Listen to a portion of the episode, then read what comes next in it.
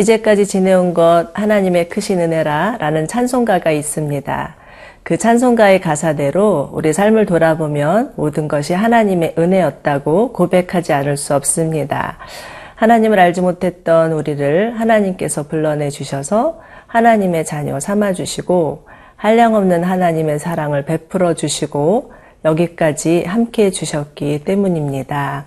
오늘 하루도 하나님께서 우리 가운데 베풀어 주시는 은혜를 기억하며 감사하는 한 날 되시기를 바랍니다.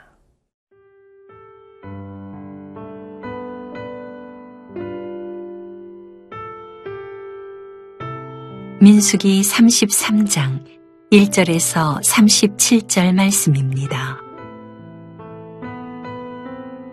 모세와 아론의 인도로 대오를 갖추어 애굽을 떠난 이스라엘 자손들의 노정은 이러하니라. 모세가 여호와의 명령대로 그 노정을 따라 그들이 행진한 것을 기록하였으니 그들이 행진한 대로의 노정은 이러하니라. 그들이 첫째 달 열다섯째 날에 라암셋을 떠났으니 곧 유월절 다음 날이라. 이스라엘 자손이 애굽 모든 사람의 목전에서 큰 권능으로 나왔으니 애굽인은 여호와께서 그들 중에 치신 그 모든 장자를 장사하는 때라. 여호와께서 그들의 신들에게도 벌을 주셨더라. 이스라엘 자손이 라암셋을 떠나 숫곳에 진을 치고 숫곳을 떠나 광야 끝 에담에 진을 치고 에담을 떠나 바알수본 앞 비하히롯으로 돌아가서 믹돌 앞에 진을 치고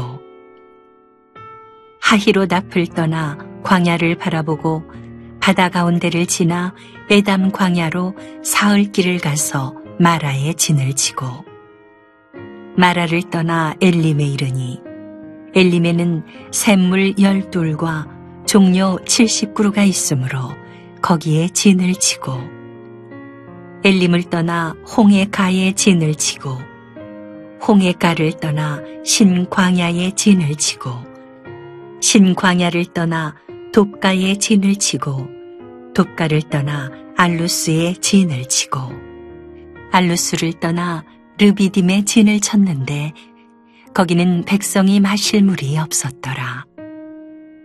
르비딤을 떠나 시내 광야에 진을 치고 시내 광야를 떠나 기브롯 핫다아와의 진을 치고 기브롯 핫다아와를 떠나 하세롯의 진을 치고 하세롯을 떠나 린마의 진을 치고 린마를 떠나 림몬 베레스의 진을 치고 림몬 베레스를 떠나 림나의 진을 치고 림나를 떠나 리사의 진을 치고 리사를 떠나 그헬라다의 진을 치고 그헬라다를 떠나 세벨산의 진을 치고 세벨산을 떠나 하라다의 진을 치고 하라다를 떠나 마켈롯의 진을 치고 마켈롯을 떠나 다핫의 진을 치고 다핫을 떠나 데라의 진을 치고 데라를 떠나 밋가의 진을 치고 밋가를 떠나 하스모나의 진을 치고 하스모나를 떠나 모세롯의 진을 치고 모세롯을 떠나 브네야 아간의 진을 치고 브네야 아간을 떠나 홀하깃갓의 진을 치고 홀하깃갓을 떠나 욤바다의 진을 치고 욤바다를 떠나 아브로나의 진을 치고 아브로나를 떠나 에시온 게벨의 진을 치고 에시온 게벨을 떠나 신광야 곧 가데스의 진을 치고 가데스를 떠나 에돔 땅 변경의 호르산의 진을 쳤더라. 오늘 본문은 하나님께서 어떻게 이스라엘을 출애굽하게 하시고 사십 년간 광야 생활을 어떻게 이끄셨는지에 대해서 회고하는 내용입니다. 먼저 삼 절과 사 절 읽어볼 텐데요. 그들이 첫째 달 열다섯째 날에 라암셋을 떠났으니 곧 유월절 다음 날이라.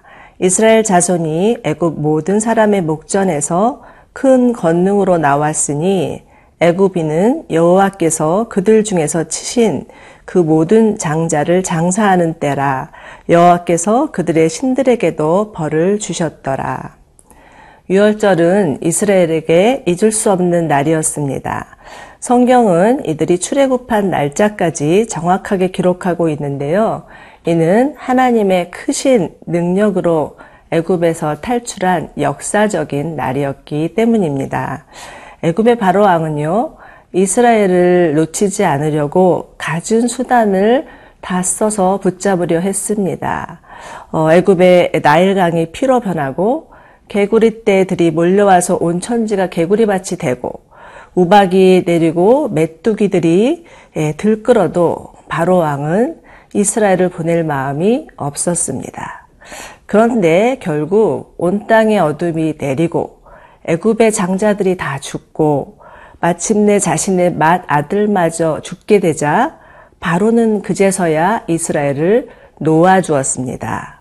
그렇지만 이스라엘이 바로의 손아귀에서 무사히 벗어나서 애굽을 나올 수 있었던 이유는 어린 양의 피를 문설주에 바르는 가정마다 살게 될 것이라는 하나님의 말씀 때문이었습니다. 그리고 하나님의 강한 손으로 애굽의 그 우상들을 멸하신 탓이었습니다. 이렇게 해서 이스라엘은 하나님을 왕으로 삼는 나라와 민족으로 발돋움할 수 있었고, 그들에게 유월절은 하나님 백성으로서의 새로운 시작이요, 그들의 정체성이 확립되는 날이었습니다. 하나님께서 이스라엘을 유월절 어린 양의 피로 죽음에서 건너가게 하시고 그들을 살리신 것처럼 우리 또한 예수 그리스도의 십자가의 죽으심과 보혈로 인하여서 새 생명을 누리게 된 자들입니다. 우리에게 어떤 자격이나 자질이, 공로가 있어서가 아니고 오로지 하나님께서 우리를 향한 하나님의 그 크신 사랑이요, 은혜, 거저 주시는 은혜 때문입니다. 그렇기 때문에 우리의 정체성은 하나님의 그 크신 사랑의 은혜에 근거한 하나님의 보배롭고 존귀한 자들입니다. 그런데 또 안타깝게도 살다 보면 어느새 그 구원의 은혜를 잊어버리고 우리의 정체성을 상실한 채 요동할 때가 있습니다. 다시 세상을 기웃거리고 세상을 바라보면서 위축되고, 아, 나는 별 볼 일 없는 사람이야, 나는 보잘 것 없어 라고 생각하며 절망할 때가 있죠. 그러나 여러분, 하나님께서 우리 가운데 베풀어 주신 구원의 은혜는 영원하고 우리는 그리스도 예수 안에서 가치 있고 존귀한 자들입니다. 그러므로 우리의 정체성이 흔들릴 때마다, 마음이 낙심될 때마다 우리를 구원해 주신 하나님의 은혜를 다시 한번 기억해보고 하나님과의 첫사랑을 회고해 보면서 다시금 구원의 감격으로, 하나님과의 첫사랑으로 돌아갈 필요가 있습니다. 그러할 때 오늘 하루 우리에게 주어진 삶도 너끈히 이겨낼 수 있으리라고 믿습니다.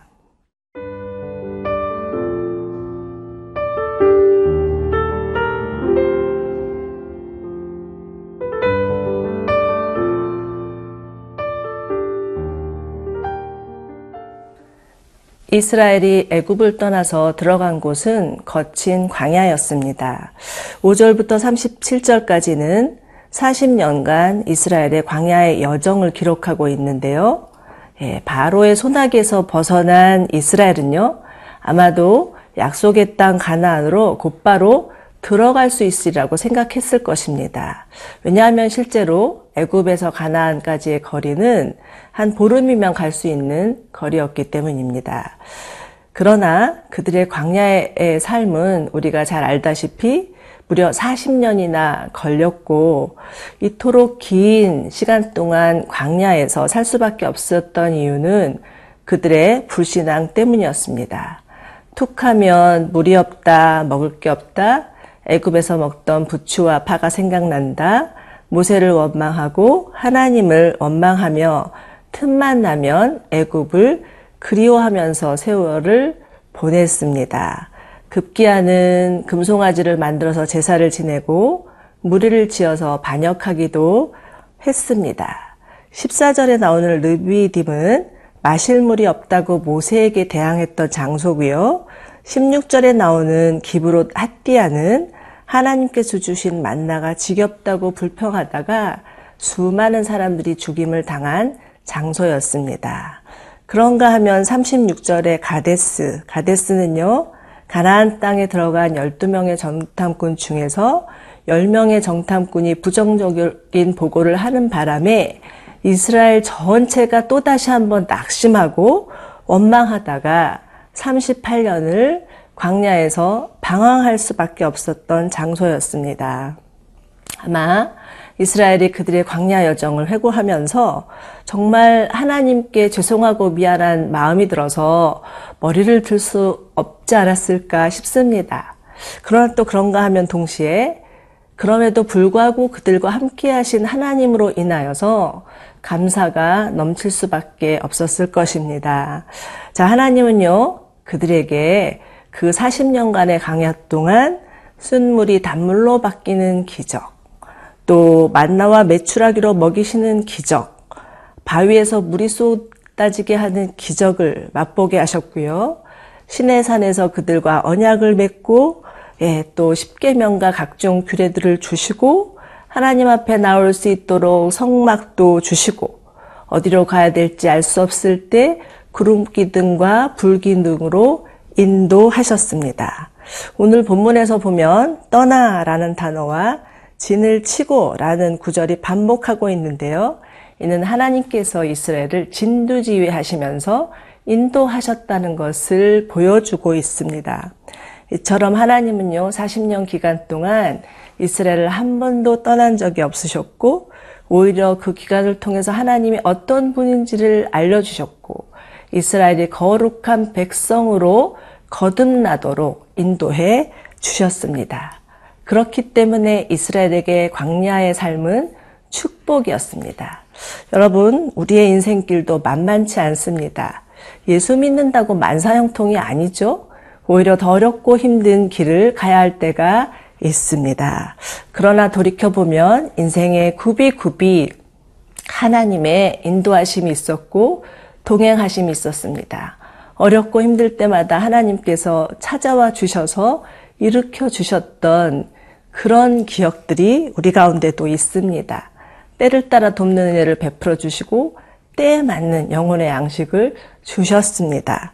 사랑하는 여러분, 그렇기 때문에 우리 삶에 놓여진 그 광야의 삶, 그것은 고난을 넘어선 하나님의 축복이요, 은혜로의 초대입니다. 혹시 여러분 지금 광야의 삶을 걷고 있어서 막막하고 힘드십니까? 그 광야 한복판에서 하나님을 만나시기 바랍니다. 함께 기도하시겠습니다. 하나님 아버지, 우리를 하나님의 자녀 삼아주실 뿐만 아니라 인생이라는 광야 여정에서 만나주신 하나님으로 인해서 감사를 드립니다. 아무리 어렵고 힘든 광야의 삶이라 할지라도 하나님을 만나는 은혜와 축복이 있기 때문에 넉넉히 이기고 거뜬히 건너갈 수 있도록 인도하여 주시옵소서. 예수님의 이름으로 기도드립니다. 아멘.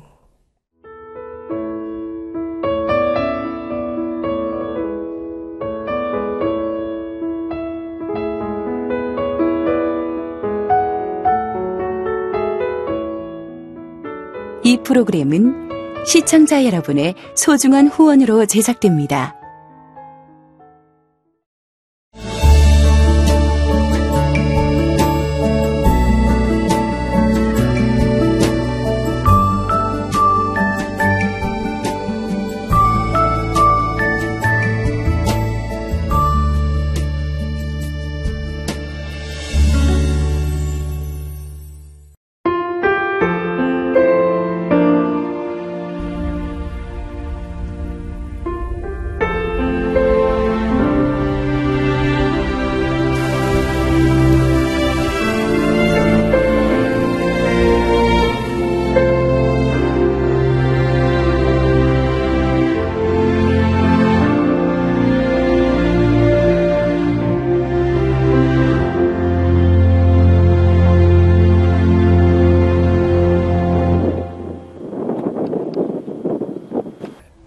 출근을 해서 이제 일을 시작하려고 하는 그런 순간이었는데 전화가 왔더라고요.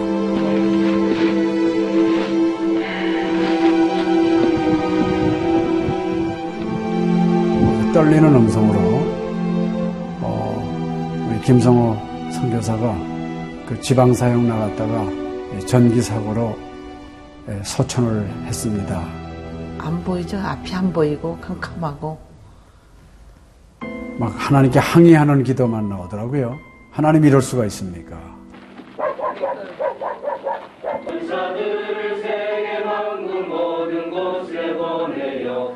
꿈을 떠는 성도들을 모으리. 성호야 미안하다 미안해 이렇게 그 생각밖에 없어요.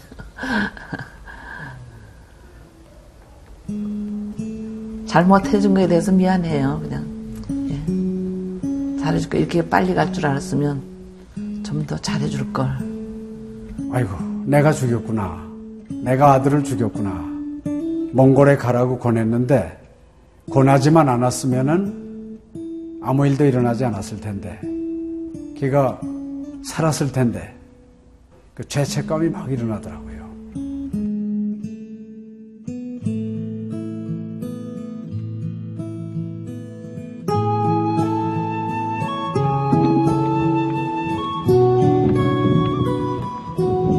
김성호 아들은 네가 보낸 것이 아니라 내가 보냈다. 하나님께서 아들을 보내셨다고 하는 그런 음성으로 저에게 들려지는 거예요. 이천 년도에 저의 아들을 울란바토르 나랑 공동묘지에 묻으면서 하나님의 속삭임이 제 마음에 있으셨어요. 네, 김여일아, 때가 되면 너도 와라.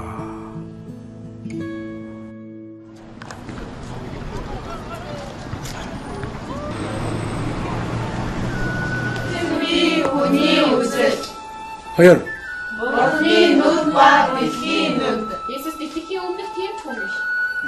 이제는 여러분들은 새로운 시점을 해요. 어제 다 보기 싫을 것 같습니다.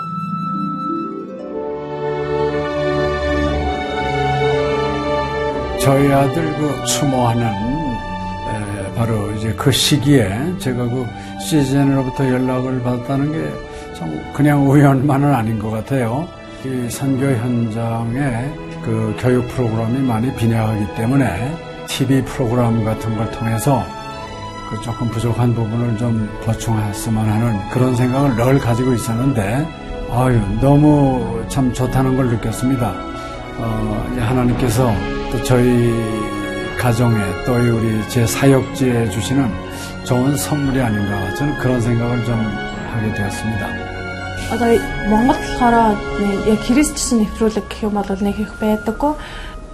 Тэр ганцхан зөвлөг ганцхан байдаг болохоор тэрэн гэсэндээ сая Христний ингээд сайн үзүүлч ч юм уу тэ Христийг яг шууд ингээд амжуулах ямарч боломжгүй байдаг учраас ярьж сонсож чадахгүй байсан бид хүмүүс англи сурангаа судаан сурж байгаа учраас а тэрийг бас сонсоод ингэж уншаад тэтгэл хийж байгаа даа талхал талхалтай нэг зүгээр ингээд нэвтрүүлэг гараагүй штэ тэгээд өхөө яг Христчин бусад орнууд маань яаж мөргөл өрөвдөйм 오, 바스티오무스 야마호 발달 굴레자 디미호 발달도 굴레자다고요. 뭔가 들선 시즌다 니트로딩 한다. 되게 바일라, 되게 웅케르 바일라, 되게 암질 투스야, 암질. 소고 때린 디피지 비디슨 바일라, 마시고요. 헬 때시오 사랑해요.